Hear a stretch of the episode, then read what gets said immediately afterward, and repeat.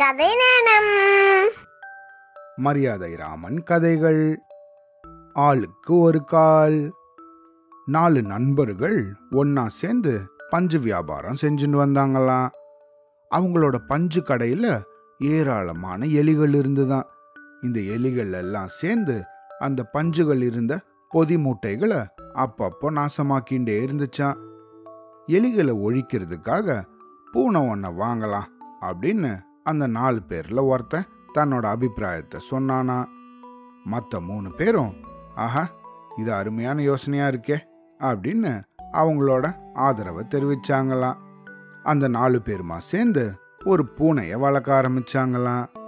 அந்த பூனை வந்ததுலேருந்து அது எலிகளை எல்லாம் அப்போ அப்போ போய் பிடிச்சி லபக்கு லபக்குன்னு சாப்பிட்ருமா அதனால எலிகளோட உபத்திரவம் குறைஞ்சிருந்துதான் இது காரணமாக அந்த நாலு பேருக்கும் பூனை மேலே ரொம்ப அன்பு ஏற்பட்டுருச்சான் பூனைக்கு சகலவித உபசாரமும் செய்ய ஆரம்பிச்சாங்களாம். அடிக்கடி சாப்பாடு போடுறது தட்டில் அடிக்கடி அதுக்கு பால் ஊத்துறது அப்படின்னு நாலு பேரும் மாற்றி மாற்றி அதுக்கு ரொம்ப உபசாரம் செஞ்சுட்டு இருந்தாங்களாம். இதோட நிறுத்திக்காம இந்த நாலு பேரும் அந்த பூனையோட காலுக்கு கொலுசு தண்டை அப்படின்னு வேற வேற ஆபரணங்கள் எல்லாம் போட்டு அதுக்கு அழகுபடுத்த நினைச்சாங்களாம்.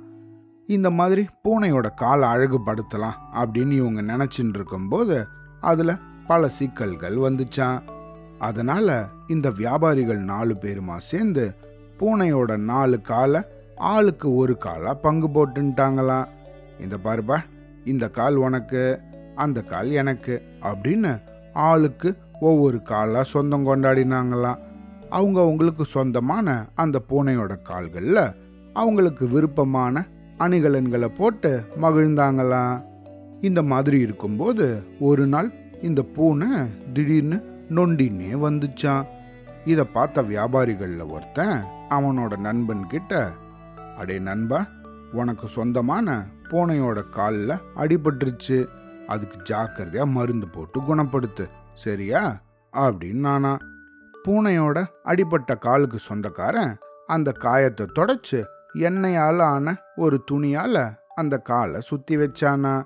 அன்னைக்கு ராத்திரி பூனைக்கு தூக்கமே வராம அந்த பக்கமும் இந்த பக்கமும் அலைஞ்சுட்டு இருந்துதான் அது காலில் அடிபட்டு இருந்ததால அதால தூங்கவே முடியலையாம். அப்படி இருக்கும்போது அங்க இருந்த ஒரு விளக்கு பக்கமா அது போச்சான் அப்படி போகும்போது அது காலில் சுத்தி இருந்த துணியில டபால்னு நெருப்பு பிடிச்சிருச்சான் நெருப்பு பிடிச்சின்றதும் பூனை மிரண்டு போய் அங்கேயும் இங்கேயும் ஓட ஆரம்பிச்சுதான் அப்படியே அங்க இருந்த பஞ்சு மூட்டைகள் மேலேயும் ஓடிச்சான் உடனே பஞ்சு மூட்டைகள் எல்லாத்துலேயும் டபால்னு நெருப்பு பிடிச்சிருச்சான் அதனால அந்த பஞ்சு மூட்டைகள் எல்லாம் உடனே எரிஞ்சு சாம்பலாயிடுச்சான் அடுத்த நாள் காத்தால இந்த நாலு வியாபாரிகளும் அதை பார்த்து பயங்கரமா அதிர்ச்சி அடைஞ்சிட்டாங்களாம். உடனே அந்த வியாபாரிகள்ல மூணு பேர் பூனையோட காலில் துணி சுத்தினவனை பார்த்து அடே நீ என்னையால் ஆன துணியை பூனை காலில் சுத்தினதுனால தான் இவ்வளோ பெரிய நஷ்டம் நமக்கு ஏற்பட்டிருக்கு. அதனால் எங்களுக்கு ஏற்பட்ட நஷ்டத்தை நீ தான் கொடுக்கணும் அப்படின்னு சொல்லிட்டாங்களாம். ஆனால் அந்த நண்பனும் அவன் வேணும்னே செய்யலை அப்படின்னும் எதிர்பாராத விதமாக இது நடந்துருச்சு. என்ன மன்னிச்சிரு? அப்படின்னு எவ்வளவோ கேட்டுண்டானா ஆனா மற்ற மூணு பேரும் அவன் பேச்ச கேட்கவே இல்லையா? வேற வழி இல்லாம இந்த பிரச்சனைய மரியாதை ராமன் கிட்ட கொண்டு போனாங்களாம். அந்த மூணு பேரும் பூனையோட இவனுக்குன்னு பிரிச்சு கொடுக்கப்பட்ட காலால தான் இத்தனை நஷ்டம் ஏற்பட்டது. அதனால இவன் தான் அந்த நஷ்டத்தை தீர்க்கணும் அப்படின்னு மரியாதை ராமன் கிட்ட சொன்னாங்களாம்.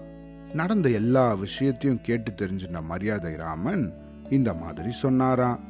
பூனையோட ஒரு காலில் அடிபட்டிருக்கு. அதனால் பூனையால் அந்த காலால் நடக்கவோ ஓடவோ முடியாது. அந்த சமயத்தில் அது மற்ற மூணு காலால் தான் ஓடி இருக்கணும் உங்கள் மூணு பேருக்கும் சொந்தமான கால்களில் தான் அது ஓடி இருக்கு அதனால் அந்த நஷ்டமும் ஏற்பட்டிருக்கு. ஆகவே நீங்கள் மூணு பேருமா சேர்ந்து தான் இந்த நாலாவது ஆனவனுக்கு ஏற்பட்ட நஷ்டத்தை ஈடு செய்யணும் அப்படின்னு தீர்ப்பு வழங்கினாராம். வேற வழி இல்லாமல் மூணு பேரும் அந்த நஷ்டத்தை பகிர்ந்துண்டு திருப்பியும் கடையை நடத்த துவங்கினாங்களாம் மரியாதை ராமனோட இந்த சமயோஜித தீர்ப்பை எண்ணி எல்லாரும் மகிழ்ந்தாங்களாம் அவ்வளோதான்.